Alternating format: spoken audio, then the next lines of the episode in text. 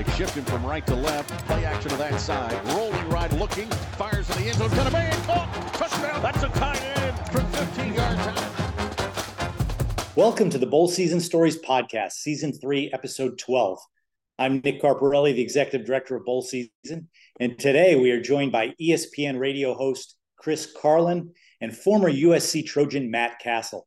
If you missed any of our previous episodes, you can catch them on Spotify, Apple Music, YouTube, or anywhere else you listen to your podcasts. And if you enjoyed today's show, we'd appreciate you to like, subscribe, and drop a five star rating. And as always, you can follow all the bowl season news on our website, bowlseason.com, and on social media at Bowl Season.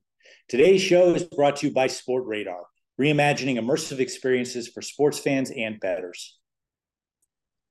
Our first guest is the co host of ESPN Radio's Midday Show, an Emmy Award winning staple in the New York sports scene. And on Saturdays, he's the voice of Rutgers football. Please welcome to the show, Chris Carlin. Chris, thanks for joining us. Nick, great to be with you. How you doing? Doing great. And I, and I should have mentioned in the intro, the only person I know whose wedding was held in a pizza restaurant. And for those of you know me, that puts Chris at godlike status to have done that. it really, it really should put more of my wife at godlike status because it was her idea. It was John's Pizzeria in New York City on, on 44th Street, but that was a good night. Nick, biggest crime out of that is I did not get one slice there the entire night. it was so disappointing. Wow, wow. Well, I've been there since, and uh, it's it's still very good. I'm sure you have as well. Oh, absolutely. We go back every couple of anniversaries. It's a blast, and it's oh, unbelievable pizza. Well, you've been the voice of Rutgers football since 2004, which is exactly how long I've known you. Mhm. Uh, what are some of your most memorable and meaningful moments in the booth calling Scarlet Knight games? You know, I, I think for me, um, just being a, a person from New Jersey, uh, really being able to be a part of the state in that regard, uh, a source of pride is, as we've seen Greg Schiano build it up, you know, the first time and continuing to build it up now in his in his second stint has been amazing. I mean, if I'm thinking about individual moments, I'm thinking about you know 2005 when they made their first bowl game. I know you talked to Greg recently about that, and just just the moment of uh, beating Cincinnati in the final game, and you uh, were at seven wins, and you knew you were definitively going to a bowl game, and what that really meant to the program at the time. And the next year, taking a next step, and in 2006, having a, an incredibly memorable win against Louisville, and um, you know, getting up to as high as number six in the country. These are the kinds of things uh, that I think about right away. And I, I also just think about the relationships with, you know, people like you, Nick, and people I've met all along the way. It's been absolutely amazing to get a chance to to really uh, get to know so many people in college athletics. And it's a little known fact that I, I believe you had told me this that I was your first live on air interview. I think it was during a, well, if you started, it must have been during a Rutgers spring game back in 2004, probably, I'm guessing. I And think it was, survived that. I, I think it may have been so I did sideline for three years before I took over play by play. And I think it was in 2002, and Rutgers was playing at Pitt. And uh, I, I remember specifically because uh, there was a quarterback that everybody was talking about uh, at Pitt who would later end up transferring named Joe Flacco, uh, who was turning who turned out to be pretty good. But we were talking. Uh, you were working for the Big East at the time uh, as the associate commissioner for football, and and just I remember you being a great guest for somebody that was interviewing guests kind of for the first time uh, live on air at halftime. That was a tremendous spot. We had fun with that. Yeah, we did for sure. We, we've, uh, we, I don't know if I was very good at uh, being interviewed at the time. I don't know if I'm good now, but, uh, but we're, we, we've certainly both uh, improved since then, I'm sure. Uh, I think that's fair. You, you mentioned the Scarlet Knights are, are, are again bowl bound. Mhm. Um, how are you feeling about getting to call another bowl game? Now, you've, you've called nine or 10 for them over the years. It's been a while. Gator Bowl experience a couple years ago was a little unique. Uh, you've called a lot of other bowl games for ESPN Radio. Are, are there any bowl games that uh, really stand out to you? Any any that you're hoping to call because of past experience? I, I mean, certainly uh, some of the experiences we've had uh, through Rutgers, the one that stands out immediately for there uh, was the bowl game in in Arizona. At the time, it was the Insight Bowl. I believe it was the Guaranteed Rate Bowl the last couple of years. That was at Chase Field. And, you know, that first one, it, it's always going to be difficult to kind of top that first bowl experience because it's not just the game, Nick, right? It it is everything leading up to the game, all the events for these kids. And and the thing to remember about that is, you know, these are kids that I got to know over a three and four year period. That was an entire development time for Rutgers. And and these were guys who were getting to really enjoy kind of the fruits of their labor. And I'll never forget, never forget uh, myself uh, and Tim Pernetti uh, going and hosting a rally the day before in a park uh, out in Phoenix, and it just being absolutely filled with Rutgers fans who were so excited to make that trip west. And then it translated the next day. Uh, Rutgers was playing Arizona State in that game, and uh, close game, 45 40. again, I know you and and Greg talked a little bit about it, the James Gandolfini effect uh, last week, but also just the fact, Nick, that I couldn't get over at times how loud it was with Rutgers fans, how many Rutgers fans were outside the stadium, um, being around guys like Ray Lucas and Marco Battaglia, who had been part of it in the 90s. You know, Marco was an All American, Ray was a tremendous quarterback uh, at Rutgers, but they never got to experience it. You know, they had been seven and four uh, in 1992, but were not selected for a game. And just seeing the smiles on their faces, seeing what it all really meant, um, that to me is always going to stick out as a big, big, just wonderful memory. Despite falling short in the game, just everything that that meant to the program. Yeah, thank you for that story, Chris. You know, that's that's the kind of story that we hear over and over on this podcast, and when I talk to other people about how meaningful these games are. I, I think fans turn on the TV and they watch another football game for three hours, and they don't understand what it took for these teams to get there, the experiences that they they've had for the three or four days uh, in that city leading up to the game, and what it means to to those current players. But like you said, the players who paved the way, you know, the fan base not every program's the same, not every bowl game's the same, but they it it doesn't have to factor into the national championship equation all the time for a bowl game to be meaningful for these programs. Oh no, it's it's an incredible reward for these players. And and a couple of weeks ago, when Rutgers won at Indiana, you're seeing some of these players that have gone through similarly what I was talking about with the guys who were there three and four years the first time around, seeing a, a guy like Johnny Langan, who's a, a tight end at Rutgers, uh, you know, a guy that uh, has really been through the wars and been through some tough times at Rutgers, getting a chance to uh, really realize he was going to go to a bowl game this year uh, with that sixth win and smile on his face. It, more than anything, I, I just think I, I think this in this respect, this year is going to be just as special as it was back then because um, when you go through some tougher times, you get a chance to reward those guys, but you also get a chance to kind of set a precedent of what the expectations are. And here's what the spoils look like uh, at the end uh, through all your hard work. So I, I think more than anything, um, just seeing these kids, their parents, I know it sounds all Pollyanna and cliche, but man, uh, these are really personal stories for these families and seeing what they go through and all the sacrifice for it and, and seeing their kids and seeing those guys get to really enjoy the experiences uh, of each individual bowl game is you know it's just fantastic to see a conference realignment is obviously a hot topic in college athletics, and next year we'll see some te- some new teams entering the Big Ten what is your opinion on conference realignment in general? And are you personally looking forward to taking trips to USC, UCLA, Oregon, Washington in the upcoming years? You know what it is, Nick? To me, it's a necessity uh, across the board. It it is you are con- you are constantly growing and evolving, or if you're just staying pat and happy with what the status quo is, you end up in a in a much worse position. And I think, and it's not speaking ill of any other conferences or anything, but it's just you constantly have to be looking at it uh, from a standpoint of what is going to best suit us in the future. And look, there are problems with it. There's no doubt, uh, especially on the Olympic sport level.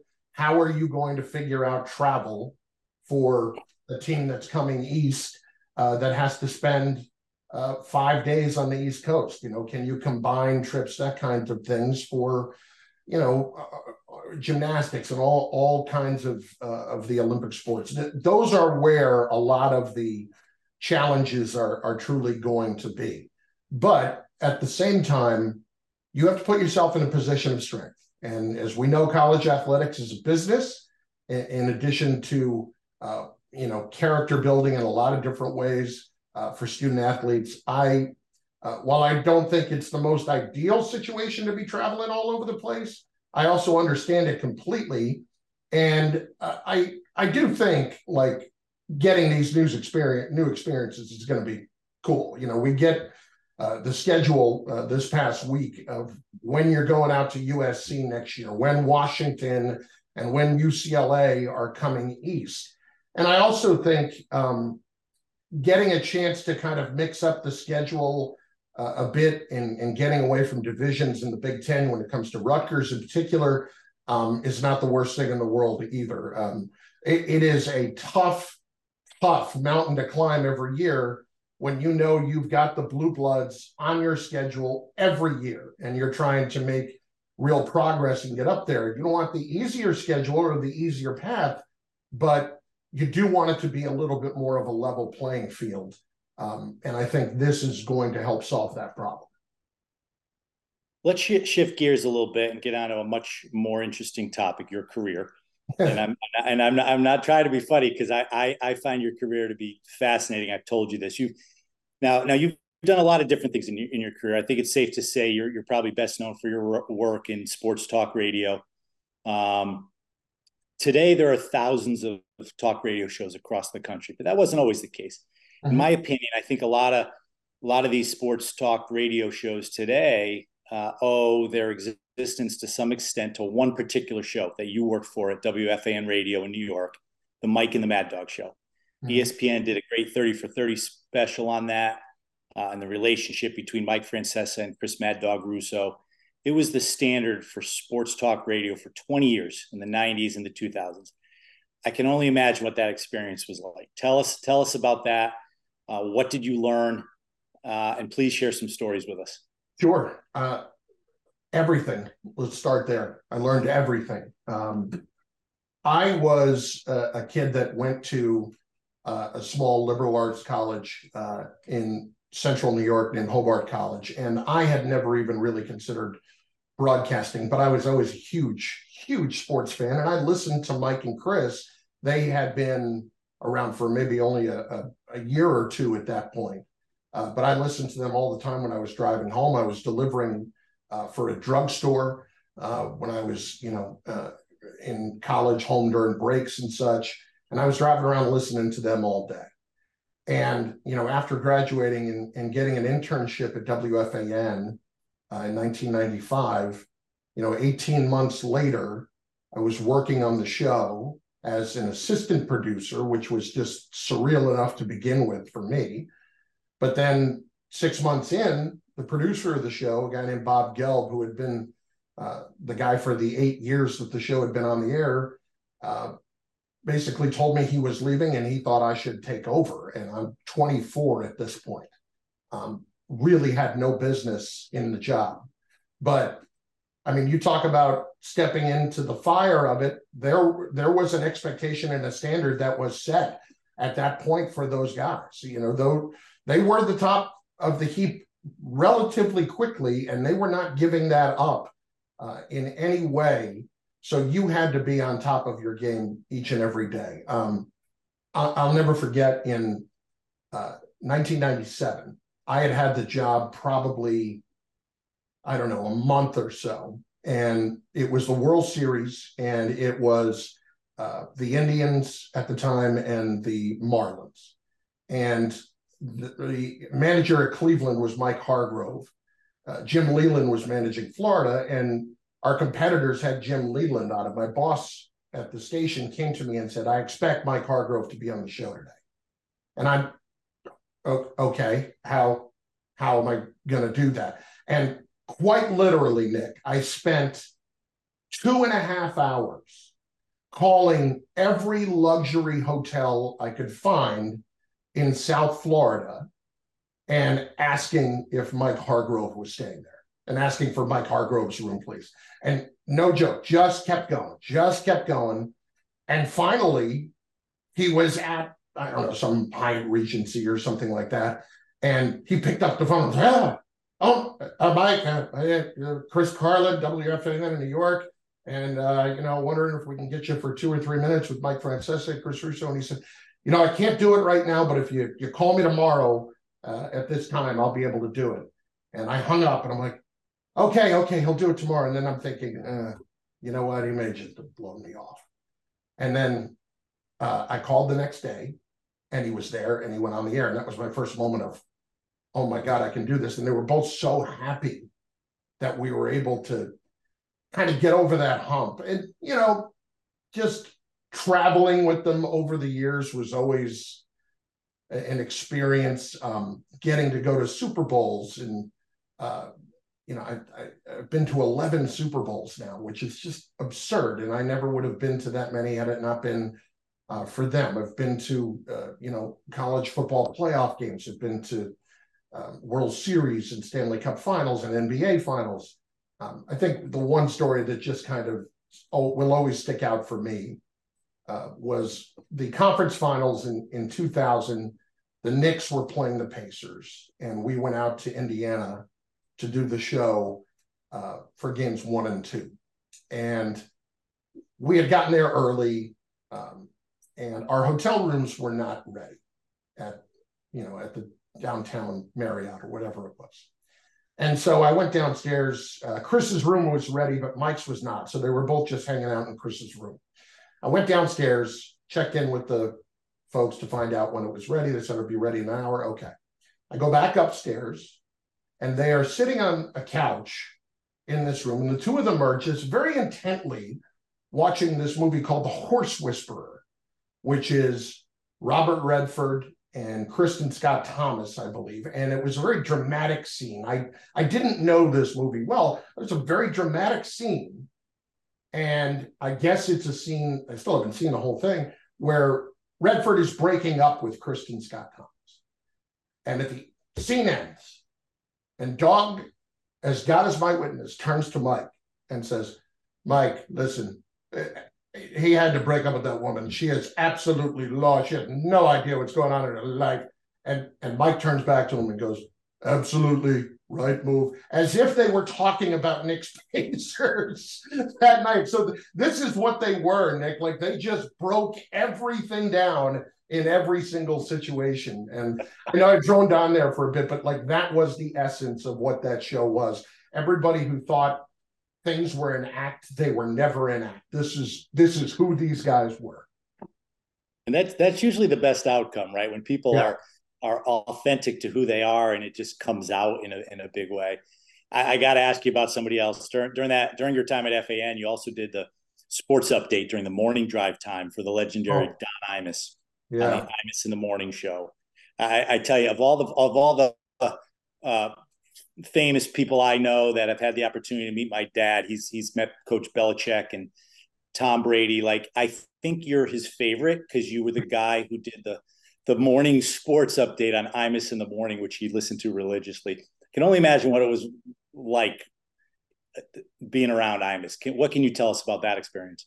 Between Mike and Chris and Imus, I had a lot of hair before that, but uh, it kind of uh, you know disappeared thereafter listen again there was a standard it was it was a bit stressful and it was a situation that i was kind of thrown into um, you know they had had an issue with uh, the previous sports anchor and uh, needed to make a change pretty quickly. And i had filled in on the show occasionally. And he liked the fact that i was you know in his mind a little bit funny.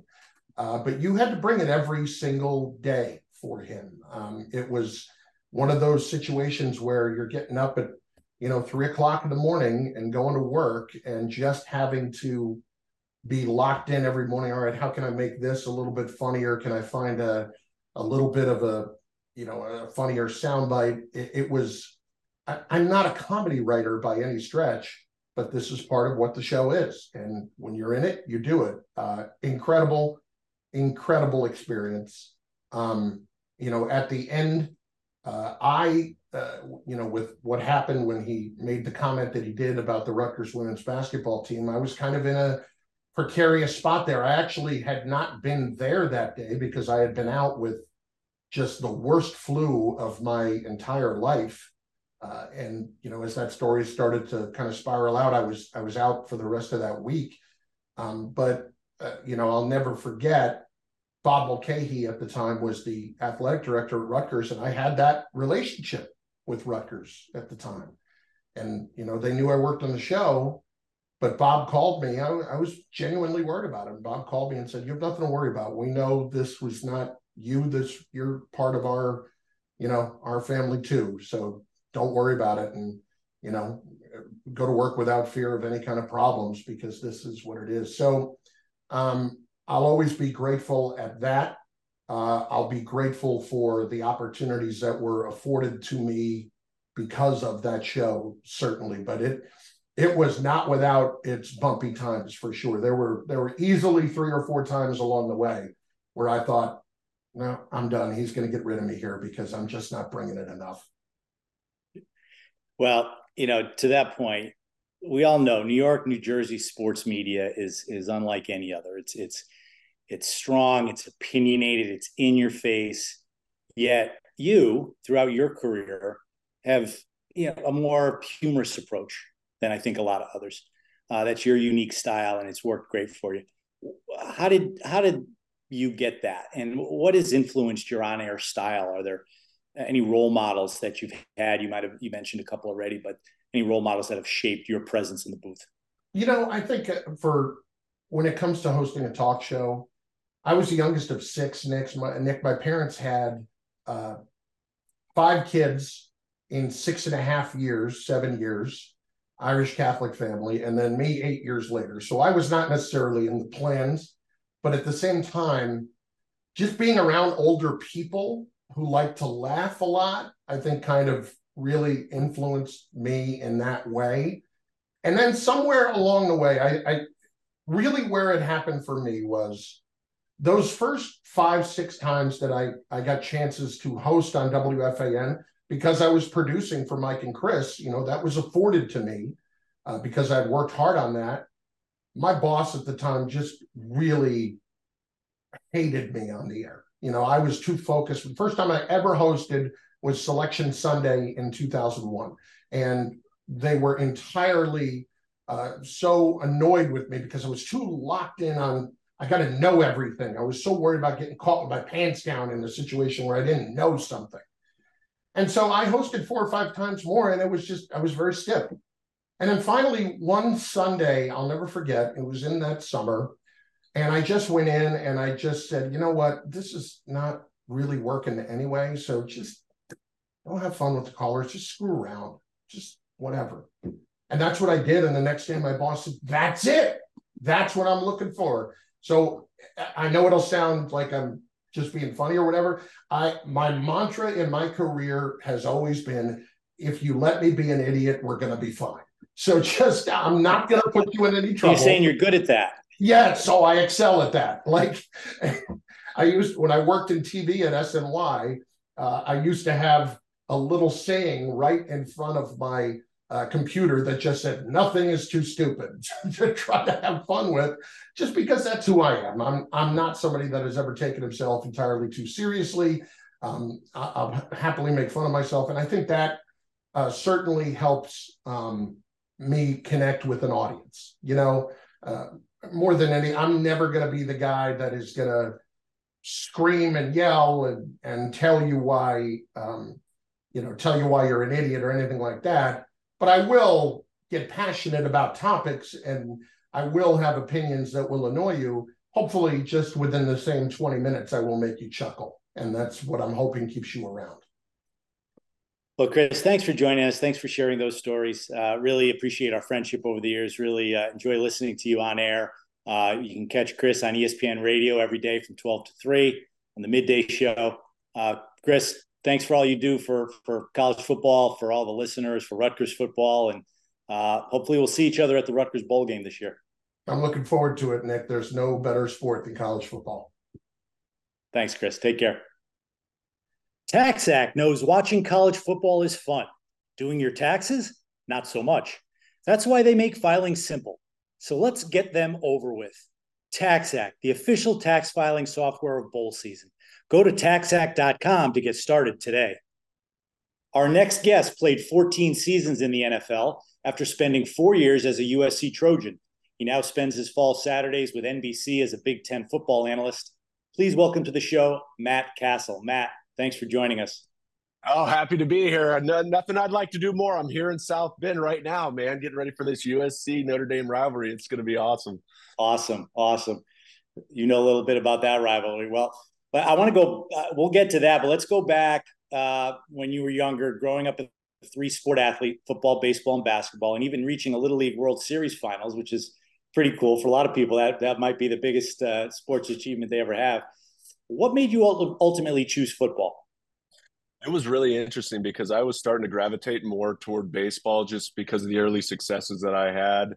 We went to the Little League World Series when we were 12, like you said. We lost the championship to Venezuela. Then that next year, our same team went to the 13 year old World Series, which it definitely doesn't get the same publicity, right? And so I was kind of tracking toward just playing baseball because I've had a lot of successes and I played Pop Warner football, but it was really I was going out to like a baseball practice and the football team had already started. They were actually one week away from season my freshman year.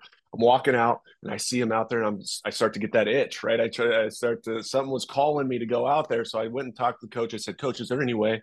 I didn't even tell my parents. I said, Is there any way I could just come on join now? They had already summer workouts, seven on sevens. I completely skipped all of that because I did I thought I was gonna play baseball. And he's like, Well, you have to wait two or three three weeks and then you can come on in because of like just for the health standpoint, they got to make sure you're in condition. I was like, perfect. So I ended up playing my freshman year. I started my first game as a linebacker, linebacker, quarterback, and then went on and played baseball and football. But that's really football started for me in high school, uh, kind of off a whim. I just was like, you know what, I'm, I'm going to go give myself an opportunity. And then from there, it kind of took off when we had your colleague from Big Ten Saturday night on our podcast earlier this year, Joshua Perry, he talked about how, great, great dude. Um, told some great stories, but he talked about how growing up in Ohio for him, being a Buckeye was his dream. You being from the LA area, what was your recruitment process like, and did you always want to be a USC Trojan? That's a great question. You know, uh, going back to my family dynamics, my mother grew up in Ohio. My grandfather, my two uncles went to Notre Dame my father was from Texas. They met in Chicago, married in New York, went out to California, and there you go. And so we were already confused about our, our, with our upbringing. From we had you know Cincinnati Bengals, we had Dallas Cowboys, we had Notre Dame, we had Texas Longhorns, we had all this stuff going on. But when I grew up in Southern California, obviously being there with UCLA, USC, I went to a public school and uh, LA Unified, and we didn't have the same probably resources at some of these big private schools that you hear about the modern days, the St. John Bosco's and all that. So, but by my junior year, I had a good sophomore year. By my junior year, then all of a sudden there started to be some interest, and coaches started to come from all over. And you know, you get the letters early on, but then when you start to have coaches physically come to your your school and start to talk to you and your coach, that's when the the interest really starts to spark. But USC was always in the mix. UCLA, Tennessee, Miami. I talked a little bit to Notre Dame, but Notre Dame was put, run the triple option. There was no way that I was going to go there, but those were really my main schools at the time when I was coming out that I was thinking about going to. And at the end of the day, I chose USC because I thought that Carson was going to leave early, and he didn't. He ended up staying his whole his whole five years of school. I was like, come on, Cars, leave something for uh, other people. But you know, that's how it all kind of transpired when uh, I ended up picking USC. I just thought it was the right fit for me. Gave me time to grow and develop as a quarterback behind Carson Palmer, who was I felt was one of the best in the nation, and obviously was. And um, and then I had tried to wait my turn, and you know, the competition we went through with Matt Leinart my redshirt junior year. And we went all the way until week before season when Coach Carroll called me and said, "Hey, Maddie, you know you've you've competed your butt off you've done really well and but we're going to start the other guy. But if he messes up, guess what? You're you're you're you're going in. We're playing Auburn to start the year. They're number one. They've got the War Eagle, all that stuff. And I'm sitting there going, man, this is awesome. And he goes out there and lights it up the first day. And I was like, oh, well, there goes that idea. Well, it's funny you bring that up. That leads into my next question. Your your experience was so unique at USC, especially looking back at it now. You know, after the fact that you played in the NFL for 14 years, you never started a game at quarterback in college, and backed up two Heisman Trophy winners in Carson Palmer and Matt Leinart, as you mentioned. Tell us more about that. How did being in a quarterback room with those two guys, you know, as tough as it might have been to to not be playing, maybe it helped you down the road a little bit. Well, you know, the one thing that I'll say about Coach Carroll and his program is it was all about competition. Every single day was about competing against each other, competing against the best. We had depth on that team. We obviously he brought us into that national stage, so to speak. His first year we struggled a little bit, but it was the second, third year. But being next to, be, I was actually roommates with Carson Palmer, and then Leinart comes in. We had a recruiting class. We also had a guy Brandon Hance who came in who was a heck of a player. He started his freshman year at Purdue, so there was constant competition, and so you had to bring it every single day. And I think that's one thing that I leaned on but it it was there. There's some frustrating days. There's no doubt about it. Where you get discouraged, you go, you know, is this the right school for me? But I always felt like education was just as important as the the football side but my my path was a little bit different. My sophomore year, I played some H back and caught some passes from Carson Palmer. I played on special teams, and then you go to that redshirt junior year where I competed with Matt. We get through halfway through the year, we got banged up at tight end. Coach Carroll asked me to play some tight end, so I'm playing some tight end. I'm on kickoff. I'm on kickoff return and quarterback pads. It was a bad combination. Let's be honest. Like that's the scariest thing. I've got so much more respect for those guys, but I just wanted to compete. And then after my junior year, I was kind of I was frustrated with football and the way that it had gone so far. So I went out and played baseball at USC my junior year. And uh, for Coach Gillespie, God bless his soul, he's a great coach. But I went over and said, Coach, if I can help you, I'd love to. So I pitched that year and then came back and I told Coach Carroll, look, I want to end my career how I came in as a quarterback. I don't, uh, you know, it's not about anything other than I want to end it how how I came in, and he allowed me to do that. So of course the depth chart comes out the first day. I'm fifth on the depth chart, right? So I've got to work myself back up to the number two. And yeah, fortunately for me, we got we blew out a lot of teams. I got some mop up duty and all that, and then uh, and then I don't know what the decision was to really go and go out for a pro day. I knew that we had a ton of talent that was coming out. There was going to be a lot of scouts, and I said, you know, I'm going to go give it a shot. So I went into Carl Smith, our quarterback coach, and I said, hey, Carl I think I'm going to go uh, go out for pro day. He goes, Cassel, I think you need to look for another profession, brother. And I said, thanks for the boost of encouragement there. That's uh, that's really nice of you. And I just I said, screw it. I went out and did it, and I uh, threw the ball really well that that day, and it sparked a bunch of interest. As soon as I got done, all these scouts came in, and they're like. Tell me your story. What's what's the deal? I was like, well, there's a pretty good guy named Carson Palmer that was drafted number one overall by Cincinnati. The other guy just won the Heisman Trophy. I was sitting there and I, you know, we battled it out in the week before season. So then I, I it, from there it went into all the private workouts with five different teams, and somehow, some way, New England was there on uh, seventh round, and I, I, thought it was a joke. My, I'm sitting there at my agent's office. He said, "Come down late because free agency, seventh round. It's going to happen quick." And uh, somebody comes taps me and says, "Hey, somebody's on the phone for you." And I walk in the other room. He said, hello. Is hey, uh, Matt, it's Coach Belichick. I just want to say congratulations. We're going to take you next in the NFL draft. I said, Are you messing with me? Come on. And he goes, No, no, uh, we're taking you next in the NFL draft. Welcome to the New England Patriots. And sure enough, ding, ding, ding across. Even the commentators, they didn't know what the hell to say about me because I threw 32 passes in all college. That's it. As you're telling me that story, you know, we, we both know Coach Belichick. You played for him, I worked for him you know, I'm wondering if, you know, the fact that you were willing to be versatile, you know, at points in your career and play those other positions, even if you didn't want to want to so much, you just want to be on the football field. That probably played into his evaluation, his thought process about you along the way. I, am sure.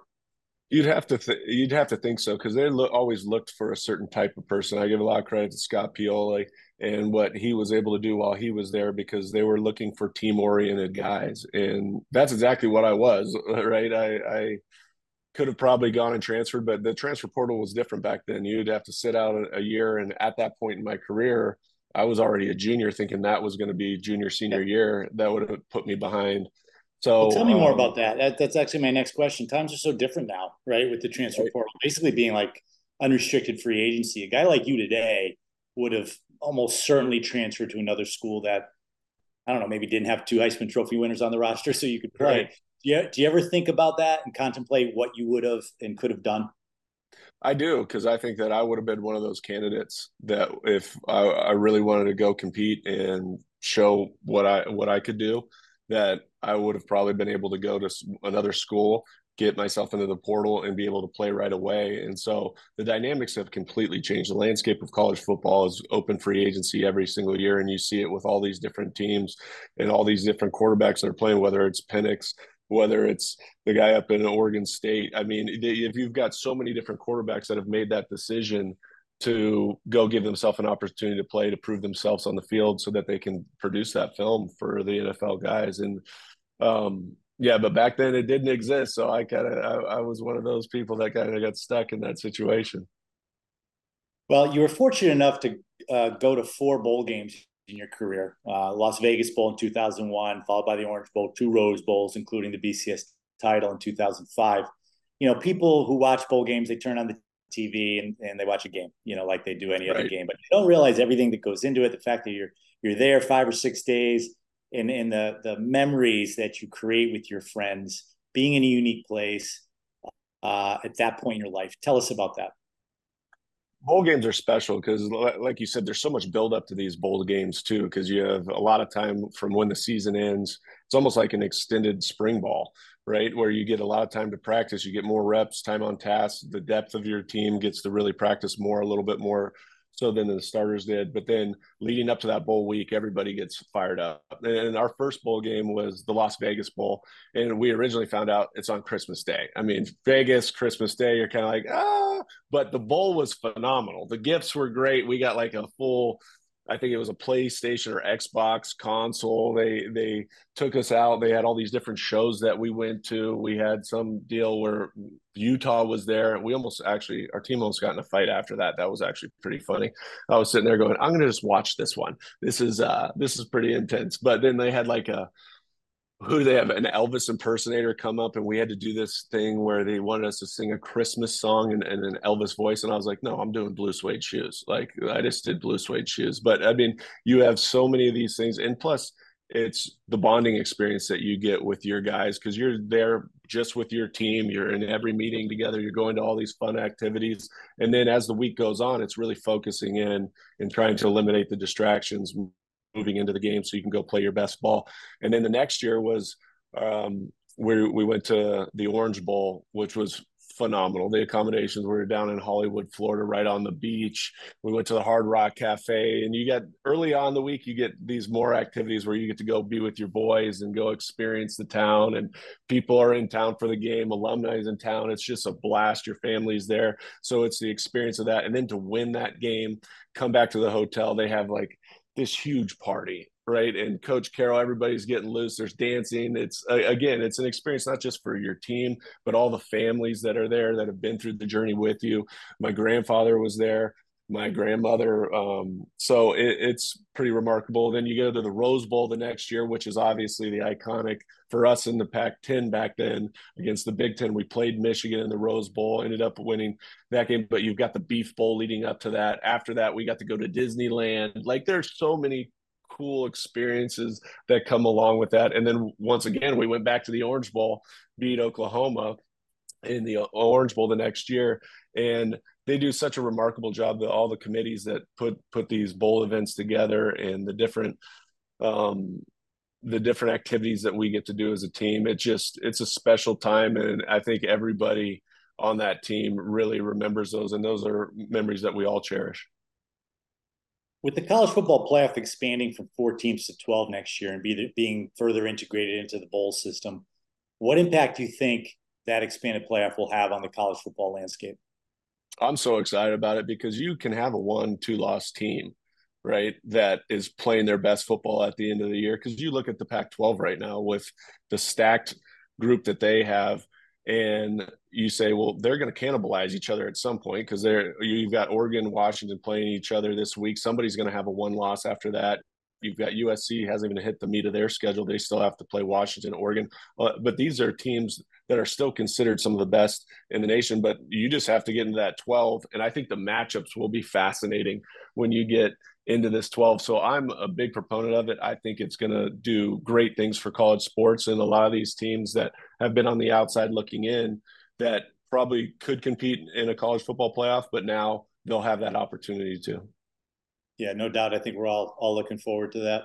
We you mentioned uh, you mentioned that you played baseball for a season at USC. We've we've seen a, a number of NFL players get uh, uh, get drafted in Major League Baseball as well. Patrick Mahomes, Kyler Murray, Russell Wilson, current guys. You were also one of those those guys. You were drafted by the A's in the, the 2004 draft. Um, what was that like? Did that come out of nowhere as well? And did, did was there a moment you said, "Hey, maybe I maybe I should give this a try"? It came out of nowhere for sure because they definitely were drafting off of potential, not off my stats. Because I remember going down to Tulane that year and just getting raked all over the field. I think I gave up five runs in one inning. I was like, "Oh man, that's not good." But you know, both my my older brother and my younger brother both played minor league baseball. My older brother had some up and down trips, like call ups in the major leagues, had about five or six starts in the majors.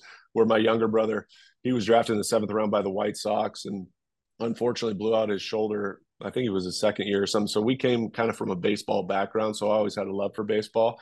Um, I thought about it, but then when they, I think they probably offered like a thousand bucks and a bus ticket out to wherever I was going to go. I was like, I'm going to go back and play one more year of football and figure that out. And then if it came down to it, I always had another year of eligibility for baseball as well.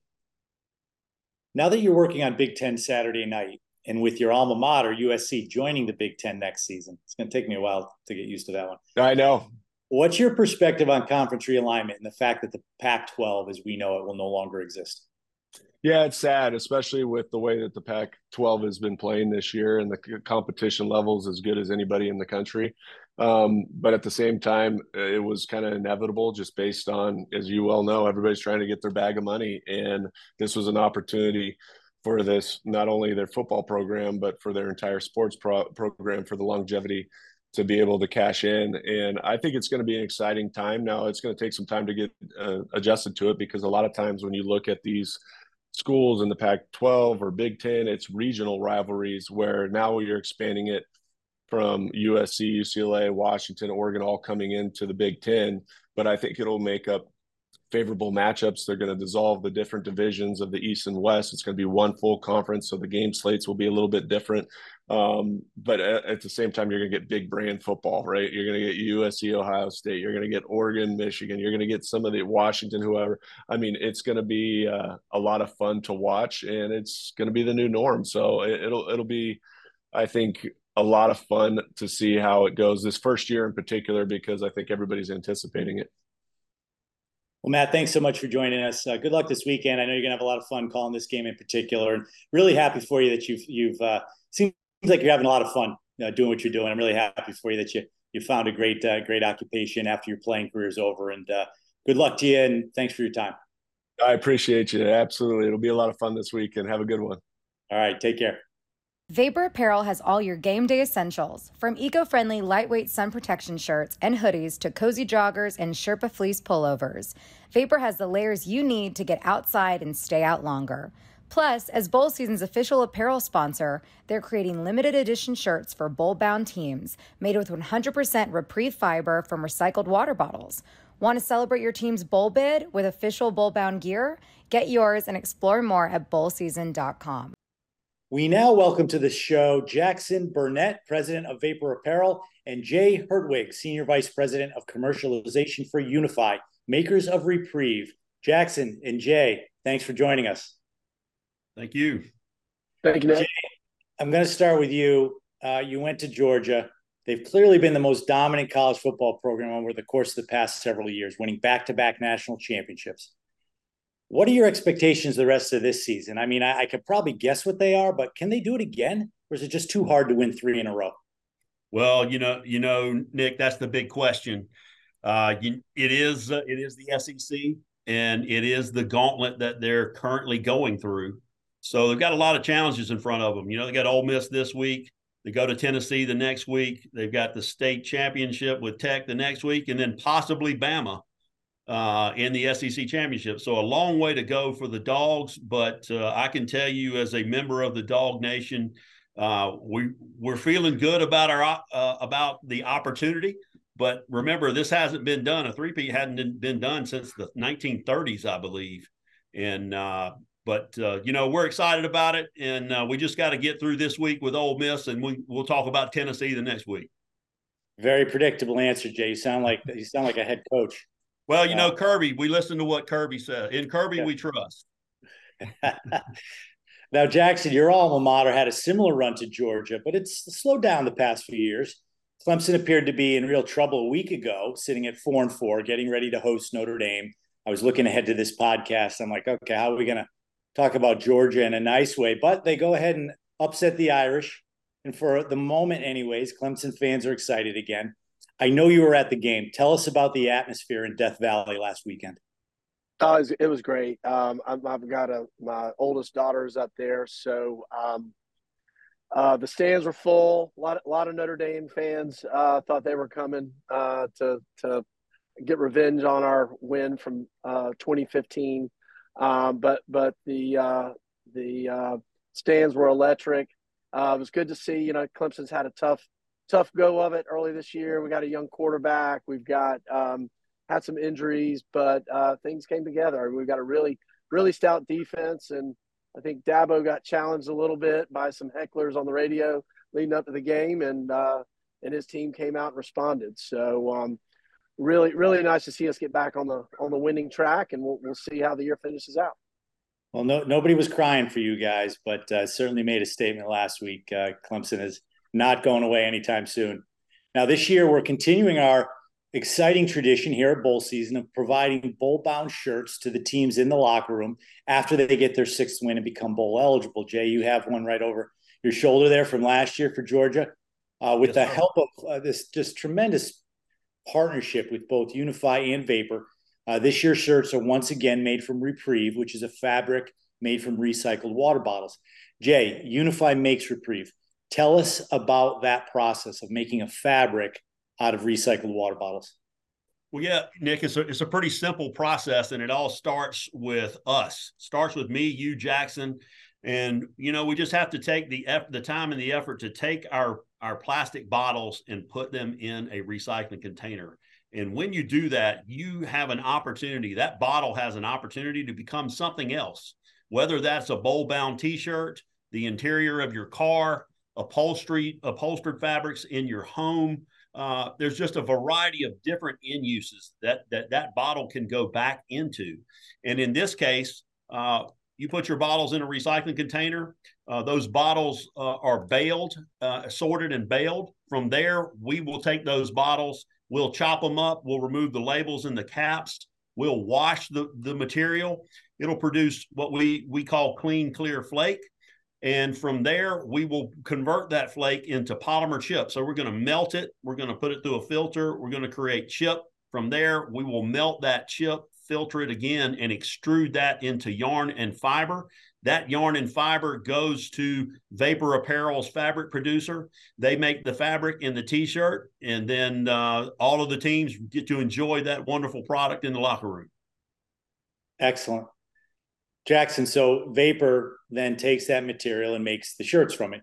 You also have a full line of apparel, primarily geared towards the outdoors. Tell us about Vapor's primary mission and goals as a company. Um, yes, we are a uh, stun and activewear brand headquartered in Charleston, South Carolina.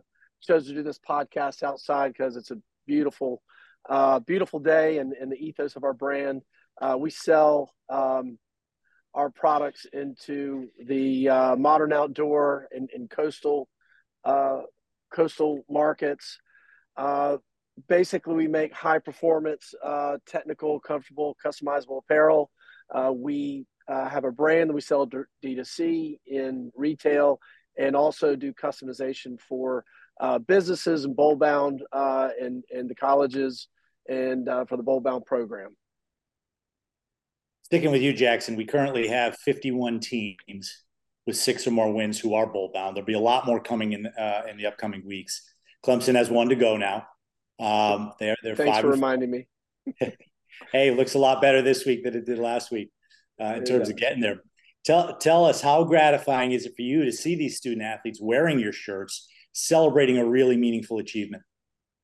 Well, it, it is really neat uh, to to watch this this process. I think prior to the the bowl bound program, uh, the the um, there really wasn't much celebration around uh, getting bowl eligible, and and this really gives a lot of teams, the kids, just an opportunity to celebrate that uh, that accomplishment. And and the season a season's full of of, of victories and, and major victories and minor victories and and getting bowl eligible is a is a big deal. And and this is a good way for these kids to uh, to celebrate doing that. And you've got you got teams that are perennial bowl teams every year, and uh, it, gives a coach an opportunity to to to pause uh, and and celebrate uh, and and then focus on the next goal ahead. It certainly does. And another element to our partnership, Jay, is the sustainability working group we put together. You're helping about a half dozen bowl games maximize their sustainability efforts in their venues on game day. Tell us why that is important and what are you trying to accomplish with that working group?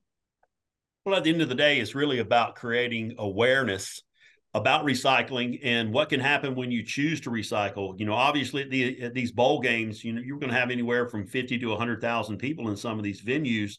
So there's going to be a tremendous amount of plastic uh, in the form of uh, plastic bottles that are going to be uh, consumed at this event. And it's very important for these venues to capture that material and make sure it gets recycled. Beyond that, uh, we've all, we're also working with these venues to help them create uh, some data as far as the environmental impact that comes with that. And so, for example, when you recycle bottles, instead of making a new bottle, when you choose to recycle that, put it through the process, you know you can reduce your ener- the energy consumption associated with making a new bottle by up to 45%. Uh, you can reduce the water usage that that's associated with making a new bottle by up to 20%. And then you can also help reduce carbon emissions by almost 30%. So there's a lot of data that can go in uh, that we can provide these facilities uh, when they go through this process and they capture as much material and they send it down the right recycling path. Well, I want to personally thank you both for our partnership. It's really a, a great story of sustainability as well as celebrating one of the longest running traditions in American sports. We like to say that bowl season is a celebration of college football I think this is really a celebration of a great partnership as well. So thank you both so much for being on the show. I, I know you're busy guys, and uh, let's uh, let's. I know we're all rooting for an exciting finish to this year's college football season. Sounds good. Great. Thank you, Nick. Take care, guys. Well, that'll do it for this week's podcast. If you missed any of our past episodes, you can catch them on Spotify, Apple Music, YouTube, or anywhere else you listen to your podcasts. And if you enjoyed today's show, we'd appreciate you to like, subscribe, and drop a five star rating. And as always, you can follow all the bowl season news on our website, bowlseason.com, and on social media at bowl season. Thanks for listening.